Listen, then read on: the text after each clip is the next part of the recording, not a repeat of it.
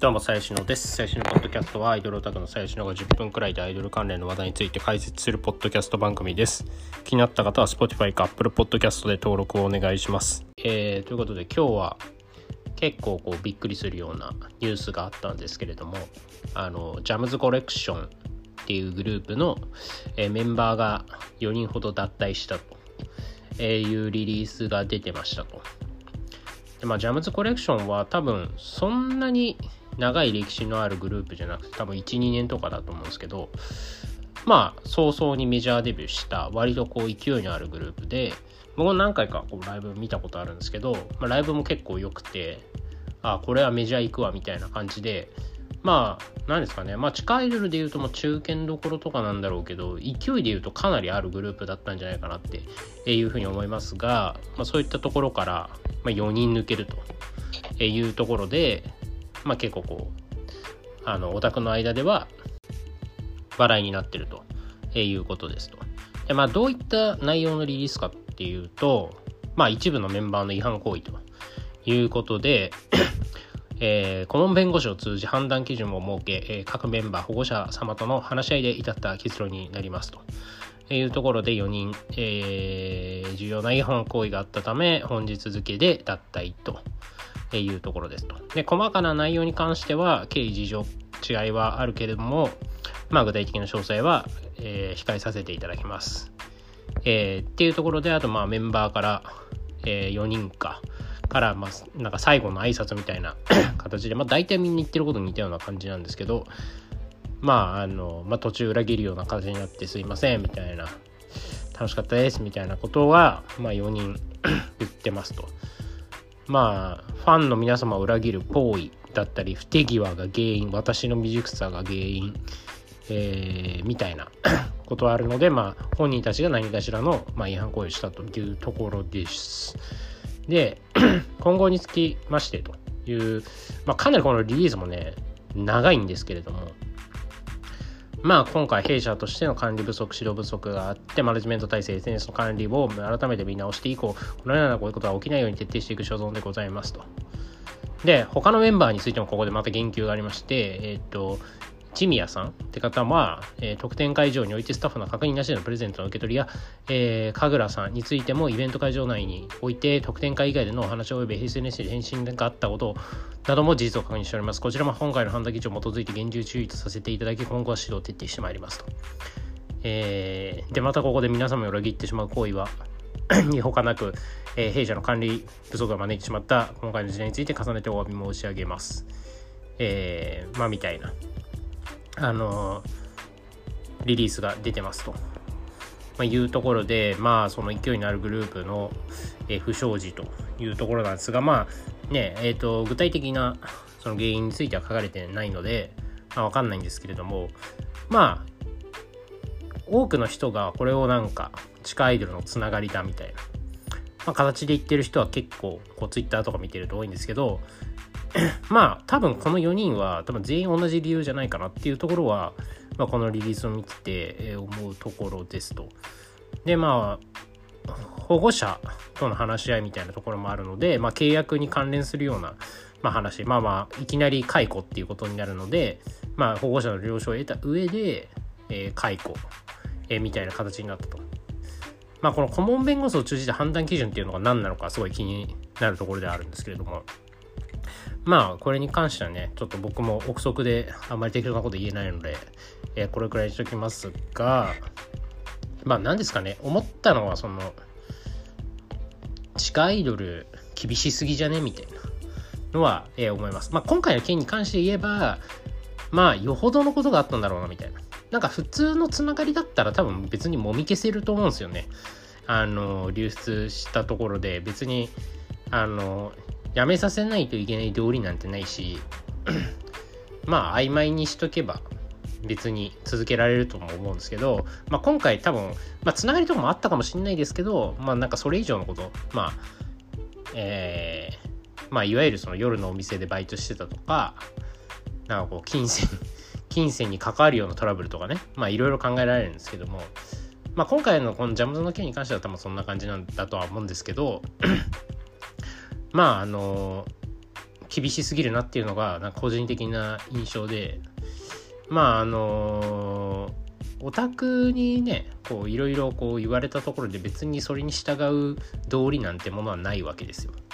まあもちろん人気商売だからオタクのことを完全に無視したらそれ相手にされなくなるでしょうけど、まあでもねジャムズなんてこううまくいってたわけでかなりまあもちろん内紛はねあったかもしれないですけど、まあ仲が悪いとかあったかもしれないですけど、まあ外から見てる分にはね結構うまくいってる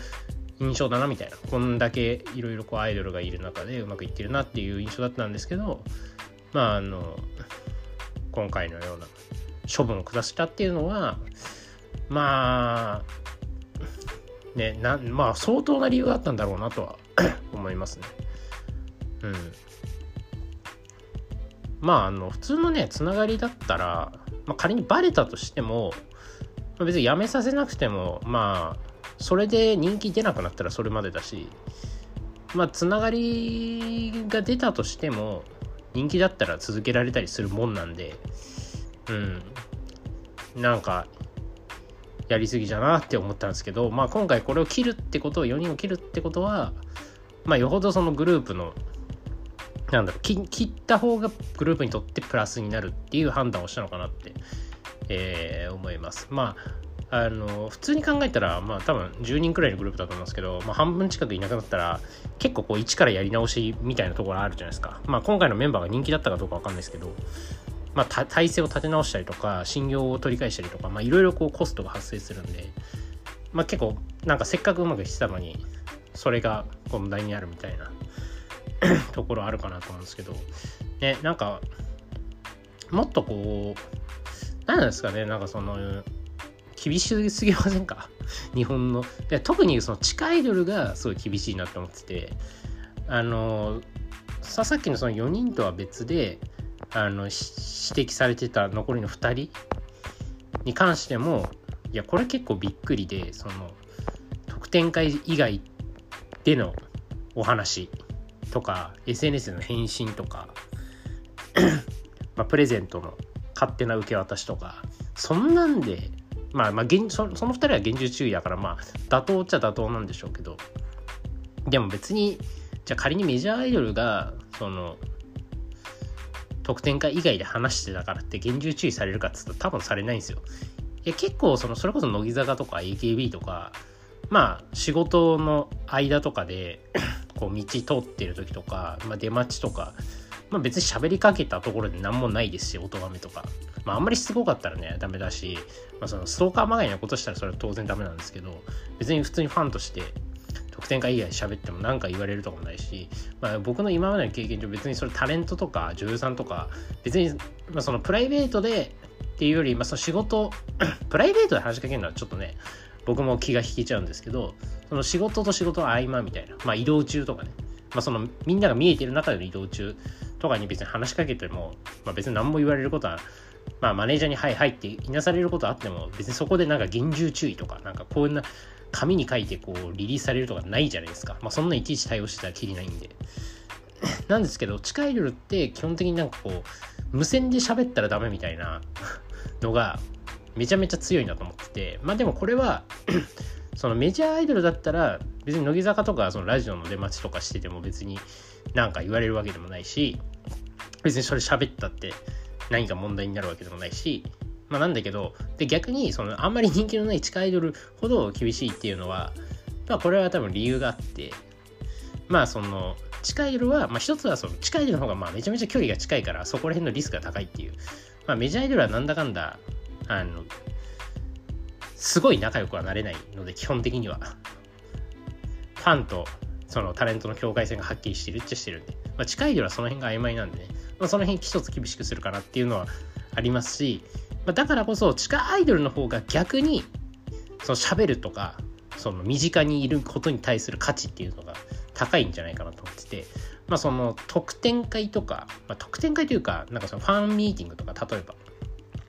これって本当にメジャーよりやっぱ地下アイドルの方が高かったりするわけですよね。まあそれこそ、まあ、例えばハープスターとかってまあ50万円分チェキ券買ったら、まあ、どっか行けるんですけど、デートみたいな形で損壊がかかるんですけど、まあ、他のなんかメジャータレントさんとかで、まあ、たまにまあ、ファンミーティングってこともないですけど、まあ、デートもまあ確かにないんですけど、なんかメジャーなアイドルのそういった特別なイベントってもうちょっと金かかんないんですよ。まあ、もちろんその倍率は高いとかありますけどね、単純に金銭的な価値で言ったら全然近い量の方がそういうデートのイベントとか、まあ、そういう招待イベントとか全然高いんですよね。やっぱそれって距離がめちゃめちゃ近いからこそそこの価値が上がるというか、まあ運営側も分かってるわけですよね。その需要と供給っていう意味で言うと、まあそれでなんか50人とか招待するとか50万円お金かけるとかっていうのが、まあやる人がいるからその価格になってるわけで、まあ、そう考えたら、まあそのメジャーより近いアイドルの方がなぜかそういったその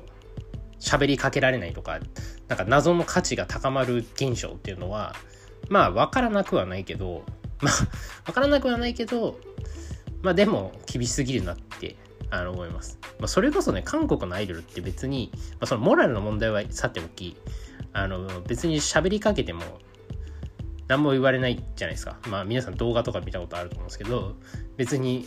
すごいみんなその道端で喋りまくるし、どんなイベントでもほぼ撮影できちゃうわけですよね。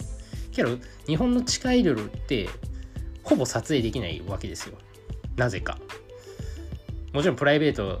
ていうか、まあ、その歩いてるところなんて、まあ、言語道断で多分怒られるし、アイドルからも白い目で見られるみたいな、まあ、なんかそういったことがあるんで、まあ謎にその韓国と日本で、まあ、違ったりもするんですけれども、そこはまあ別にその地下アイドルだからもっと安くしろとか、もっと距離感を距離を近くしろとか、そういうことを言いたいわけではないんですけども、まあその辺のなんか価値の違いって面白いなっていうふうに思いました。はい、今日は終わります。